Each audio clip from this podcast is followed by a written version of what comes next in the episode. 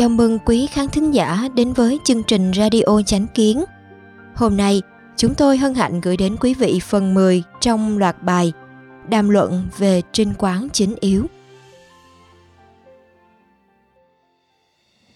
Ở Nhật Bản, nói đến quản trị doanh nghiệp hay kinh tế học có hai khái niệm, mục đích và mục tiêu. Người Nhật cho rằng mục đích liên quan đến giá trị quan về đức còn mục tiêu là nói về những cột mốc mà mỗi giai đoạn cần đạt đến để thực hiện được mục đích. Chúng ta lý giải hai khái niệm này như thế nào? Nó có quan hệ gì với người bình thường chúng ta và có quan hệ gì với tôn chỉ trong trình quán chính yếu? Chúng ta hãy lấy ví dụ về giáo dục trẻ em. Có đứa trẻ rất may mắn, từ nhỏ đã thấy bố mình làm bác sĩ, làm công việc chữa bệnh cứu người. Nên dần dần ý thức được rằng công việc này rất ý nghĩa, có thể cứu giúp cho rất nhiều người. Từ trung học, em đã định ra chí hướng tương lai sẽ trở thành bác sĩ. Mục đích là thông qua công việc bác sĩ mà đạt được ý nghĩa cuộc đời của mình theo cách nói của những nho sinh thời xưa, mục đích cuộc đời của em là bằng con đường làm bác sĩ, hoàn thành chí hướng cứu giúp người dân. Vậy là đứa trẻ này đã có mục đích, vậy thì cần phải bắt đầu đề ra mục tiêu cho mỗi giai đoạn. Đầu tiên là phải thi vào trường đại học y. Do vậy thi vào đại học y trở thành mục tiêu học tập ở trường trung học phổ thông. Thế là trung học phổ thông, đại học y, bác sĩ đã trở thành những điểm mốc phải đi qua để đạt được mục đích chữa bệnh cứu người. Nếu ngay cả chữa bệnh cứu người cũng là mục tiêu, thì như vậy mục đích cuối cùng chính là thông qua việc chữa bệnh cứu người để thực hiện được ý nghĩa nhân sinh của đời này trở thành ý nghĩa sống của đời này. Con đường đi từ trung học phổ thông, đại học, thậm chí đến công việc bác sĩ đều xoay quanh mục đích này đều là phương thức và biện pháp cụ thể để thực hiện ý nghĩa cuộc đời. Nếu xa rời mục đích này mà nói về mục tiêu và biện pháp thì sẽ rất rối loạn. Cuộc đời con người tất nhiên sẽ không có phương hướng và chỗ dựa, đứa trẻ sẽ không còn nhiệt tình học tập.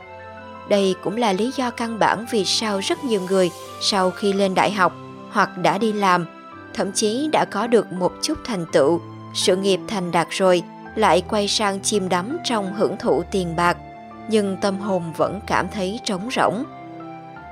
Đây cũng là lý do vì sao từ khi người ta còn rất nhỏ, vẫn cần phải xác lập một giá trị quan sống, lấy đức làm căn bản. Việc này cũng giống như viết một bài văn, không xác định mục đích chính cần biểu đạt đã bắt đầu viết, thì cũng thành như quyển sổ ghi chép, liệt kê rất nhiều luận điểm vô cùng rối loạn. Còn khi đã xác lập được mục đích chính cần biểu đạt, sau đó thu thập tài liệu, xác định lối viết, thậm chí nhắm vào năng lực tiếp thụ và nhu cầu của đối tượng người đọc mà cân nhắc, rồi mới sắp xếp bài văn thì bài văn viết ra sẽ rất mạch lạc. Cũng tức là nói, chúng ta không phải vì thi đại học mà thi đại học, cũng không phải vì viết văn mà viết văn nếu không có chút giá trị nào với nhân loại, thì việc thi đại học hay viết văn sẽ không có giá trị. Điều này cần phải suy nghĩ kỹ trước khi thi đại học hay cầm bút viết. Như vậy, mục đích của doanh nghiệp kinh doanh kiếm lợi nhuận là gì? Cũng với lý thuyết đó, kinh doanh và quản trị doanh nghiệp cũng là phương thức để đạt được mục đích của doanh nghiệp. Rất nhiều người vào công ty lúc đầu chỉ vì mưu sinh điều này cũng không có gì đáng trách. Nuôi sống gia đình cũng là nghĩa vụ và trách nhiệm đầu tiên mỗi người cần phải làm. Nếu chỉ lấy điều đó làm ý nghĩa cuộc sống của mình, vậy cũng được. Mỗi người mỗi chí hướng, không có phân định đúng sai tuyệt đối. Tuy nhiên, trong thực tế, dường như đại đa số mọi người sẽ không chỉ dừng ở đây.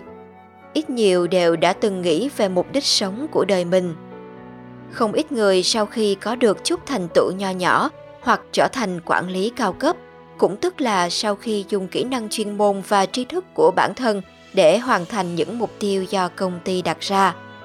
Ví dụ như làm ăn dần có lãi, sau vài năm lãi được bao nhiêu, đạt được vị trí lãnh đạo. Rất nhiều người đột nhiên từ trạng thái căng thẳng chuyển sang trạng thái thả lỏng, trong chốc lát mất đi mục tiêu, mất đi động lực, cảm thấy vô cùng trống trải. Điều đó nói lên rằng họ không biết bản thân mình vì sao lại làm công việc quản lý kinh doanh. Giới học thuật Nhật Bản đã thảo luận về vấn đề tồn tại phổ biến này. Họ nhận thấy những người có triết lý doanh nghiệp biết dùng hình thức doanh nghiệp để hoàn thành ý nghĩa cuộc đời mình, cống hiến cho xã hội thì sẽ quan tâm tới vấn đề và nhu cầu của người khác, có tầm nhìn khoáng đạt, suy nghĩ đến lợi ích chung của mọi người, nghĩ cho người khác thay vì bản thân mình. Doanh nghiệp như vậy vĩnh viễn sẽ không bị xã hội đào thải. Vì thế, điều mà một số doanh nghiệp rốt cuộc phải nghĩ đến không phải là kiếm được bao nhiêu tiền, mà là vì sao phải kiếm tiền. Kiếm được tiền rồi thì làm sao để quay trở lại phục vụ và cống hiến cho xã hội. Đây không phải là một khẩu hiệu cao đẹp mà là ý nghĩa và mục đích tồn tại lâu dài, cũng là bảo đảm căn bản để người làm kinh doanh không mất đi mục tiêu và động lực của mình. Đây là bài học và kinh nghiệm mà rất nhiều nhà kinh doanh và nhà tư bản công nghiệp Nhật Bản qua thời gian dài đã đúc kết được. Nếu chỉ vì hưởng thụ cá nhân hoặc vì công danh, một khi có được chút thành tựu nhỏ thì sẽ mất đi mục tiêu, bắt đầu vênh vang, phóng túng công ty chắc chắn sẽ không tồn tại lâu dài. Nói đến vấn đề hiện nay, chúng ta cùng quay trở lại xem trinh quán chính yếu. Chúng ta sẽ hiểu ra chương đầu tiên của cuốn sách giảng về đạo làm vua mà Đường Thái Tông coi trọng nhất. Bốn chữ vì quần chi đạo mà Đường Thái Tông khai bút giống như cách viết vì chính giữ đức trong luận ngữ của khổng tử. Chúng ta cùng xem đoạn đầu tiên trong chương thứ nhất, Đạo làm vua. Đầu những năm trinh quán thứ nhất, Đường Thái Tông bảo các đại thần thị tòng. Đạo làm vua là phải bảo tồn dân trước nhất. Nếu hại dân để nuôi mình thì giống như cắt thịt đuôi mình làng bụng. Bụng tuy no đầy nhưng người sẽ chết.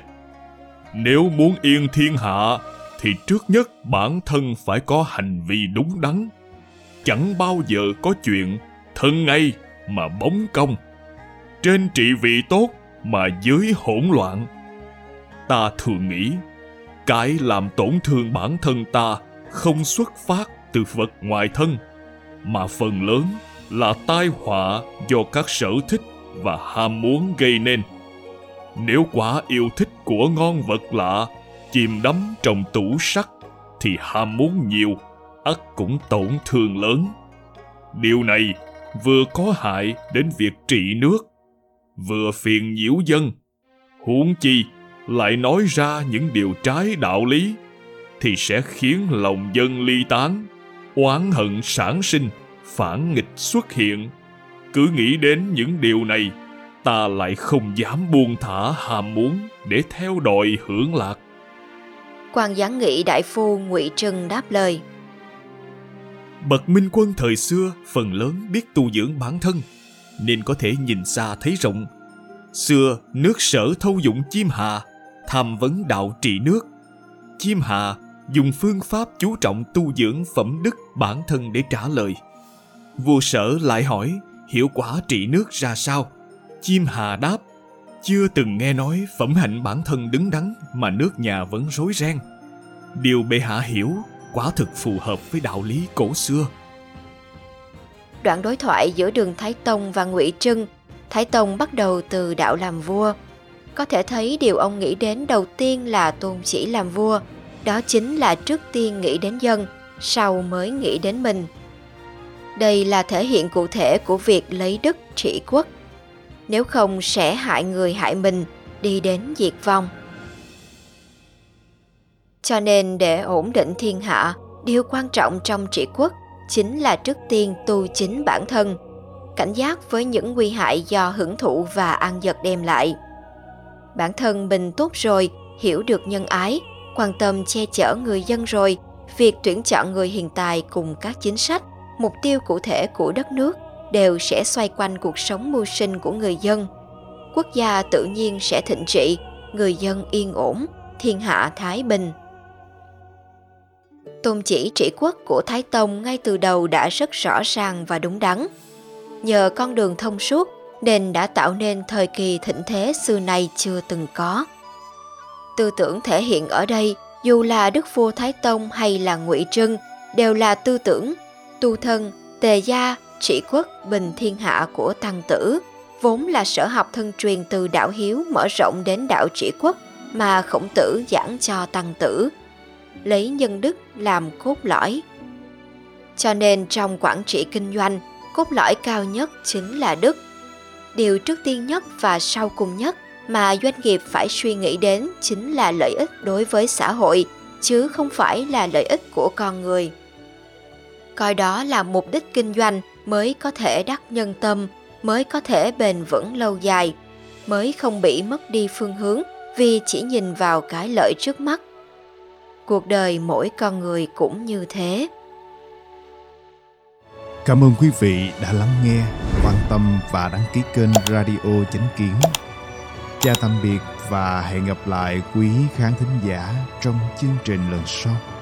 Kính chúc mọi điều bình an và tốt lành đến quý vị và người thân.